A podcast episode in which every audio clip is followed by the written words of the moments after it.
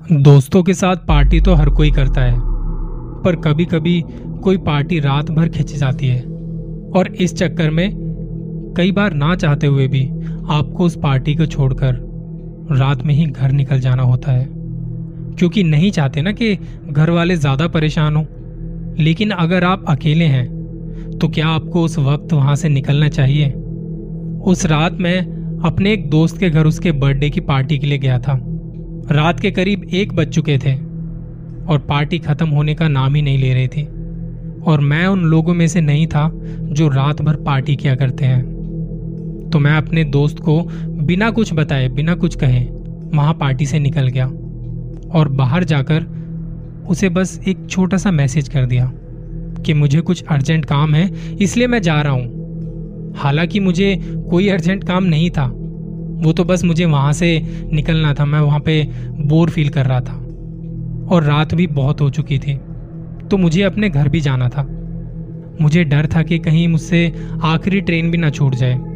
मेरे दोस्त का घर स्टेशन से करीब पंद्रह मिनट की दूरी पर था। तो मैंने चलकर ही स्टेशन तक जाना ठीक समझा। मैं पैदल ही वहाँ से निकल गया। और वैसे भी इतनी रात में ऑटो टैक्सी मिलना बड़ा मुश्किल होता है। वो जगह शहर से थोड़ी दूर ही थी और काफ़ी सुनसान और शांत भी। जब मैं घर से थोड़ी दूर गया तो मुझे किसी के एकदम से किसी के हंसने की आवाज़ सुनाई दी। एक बड़ी अजीब सी आवाज़। मैंने अपने आसपास देखा तो वहाँ कोई नहीं था। मैंने उस आवाज़ को इग्नोर कर दिया और आगे चलता रहा। स्टेशन पर पहुँचने के बाद मैंने देखा कि स्टेशन तो एकदम खाली है। वहाँ कोई नहीं था। सब तरफ़ एक अजीब सी खामोशी या शायद सन्नाटा पसरा पड़ा था। मैंने ट्रेन के इंडिकेटर को देखा। उस पर ज़ीरो ज़ीरो बने हुए थे। या तो आखिरी ट्रेन निकल चुकी थी, या फिर कब आएगी, इसका कोई भी अंदाज़ा नहीं था।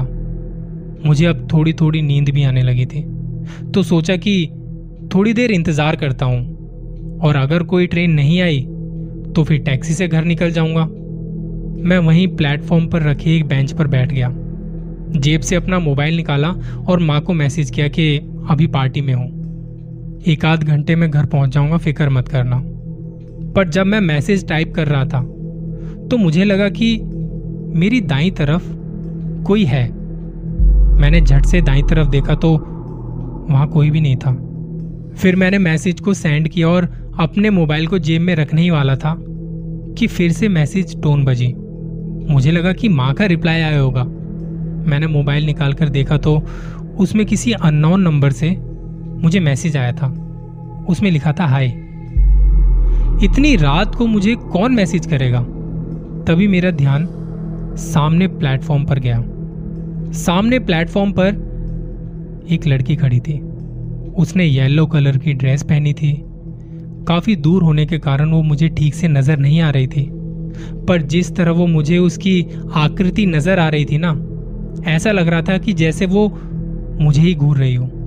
तभी अचानक से फिर से मैसेज की टोन बजी। फिर से मैसेज में लिखा था, हाय, और वही अननोन नंबर था। मैंने फिर से अपना सर उठा के सामने देखा तो अब सामने कोई नहीं था।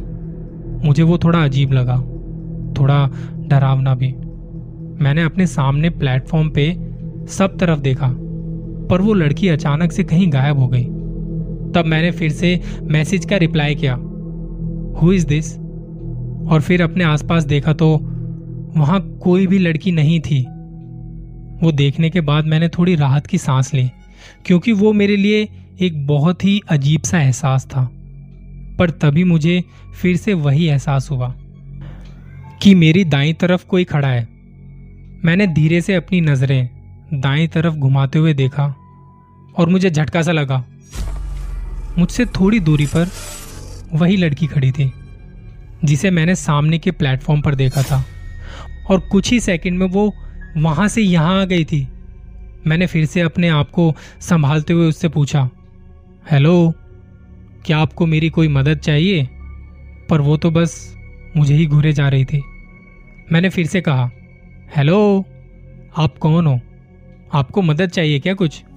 और फिर धीरे धीरे उसके चेहरे पर एक अजीब सी मुस्कान फैलती चली गई। तभी फिर से अचानक एक मैसेज आया। मैंने मोबाइल नोटिफिकेशन देखा तो वही अननोन नंबर था। और मैसेज था कि मैंने तुम्हें देख लिया है। मैसेज पढ़ते ही मैंने अपनी नज़र उठा के देखा तो वो लड़की फिर वहाँ से गायब हो चुकी थी। उस वक्त मेरा गला सूख गया। मुँह से आवाज़ नहीं निकल रही थी। मेरे रोंगटे खड़े हो गए थे। मैंने मोबाइल लिया और फिर से उसे मैसेज का रिप्लाई किया कि कौन हो तुम? और मुझे आगे से रिप्लाई आया, वही जो तुम्हारे सामने येलो ड्रेस में खड़ी थी। और तभी मैं झट से पीछे हट गया, क्योंकि वो लड़कियाँ मुझसे बस एक फीट की दूरी पर बिल्कुल मेरे सामने खड़ी थी। उसे देख जैसे मेरी तो जान ही निकल गई। और मुझे देख वो बहुत ही अजीब तरीके से हंसने लगी। मैं जान चुका था ये कोई आम लड़की नहीं है। ज़रूर ये कोई यक्षिणी है। और उसकी मुस्कुराहट ऐसी थी कि उसे देख किसी की भी हालत खराब हो जाए। उसे देख मैं जल्दी से वहाँ से उठकर स्टेशन से बाहर की तरफ़ भागने लगा।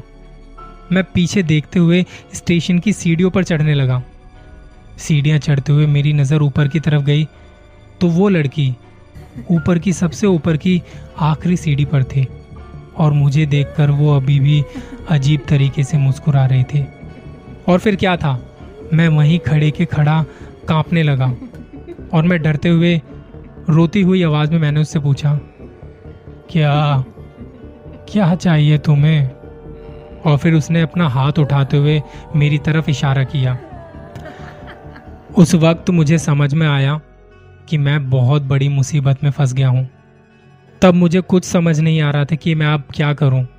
मेरे हाथ पैर इतनी बुरी तरह से काँप रहे थे कि मुझसे ठीक से चला भी नहीं जा रहा था। और अगले ही पल अपने शरीर को तोड़ते मरोड़ते हुए वो मेरी तरफ़ बढ़ने लगी। मैं सीढ़ियों से उतरकर और किसी तरह पटरियों पर कूदकर बाहर रास्ते की तरफ़ निकल गया। तब मैंने पीछे मुड़कर देखा तो वो स्टेशन के ब्रिज पर खड़ी होकर वैसे ही अजीब मुस्कुराहट के साथ मुझे देखकर हंस रही थी। मैं बस दौड़ता चला जा रहा था। दौड़ते दौड़ते जब मैं बहुत दूर आ गया, तब जाकर मैं एक जगह पर रुका और रुककर जब मैंने पीछे देखा, तब मुझे थोड़ी राहत की सांस मिली। अब वो लड़की कहीं नज़र नहीं आ रही थी। तो मैंने एक टैक्सी को इशारा किया, वहाँ से अपने घर के लिए निकल गया। वो लड़की कौन थी? क्या थी? मुझे नहीं पता चला, और ना ही मैंने जानने की कोशिश की। पर अगर मैं कुछ देर वहाँ और रुकता तो शायद उसकी वो भयानक हँसी देखकर मेरी मौत तो वैसे ही हो जाती। ये शायद मेरी गलती थी कि मैं किसी को बिना बताए वहाँ से निकल गया था, ना किसी दोस्त को इन्फॉर्म किया, ना घर वालों को। पता नहीं था कि पार्टी इतनी देर तक चलेगी। अगर आपके साथ कभी ऐसा हुआ है तो आपने क्या किया था?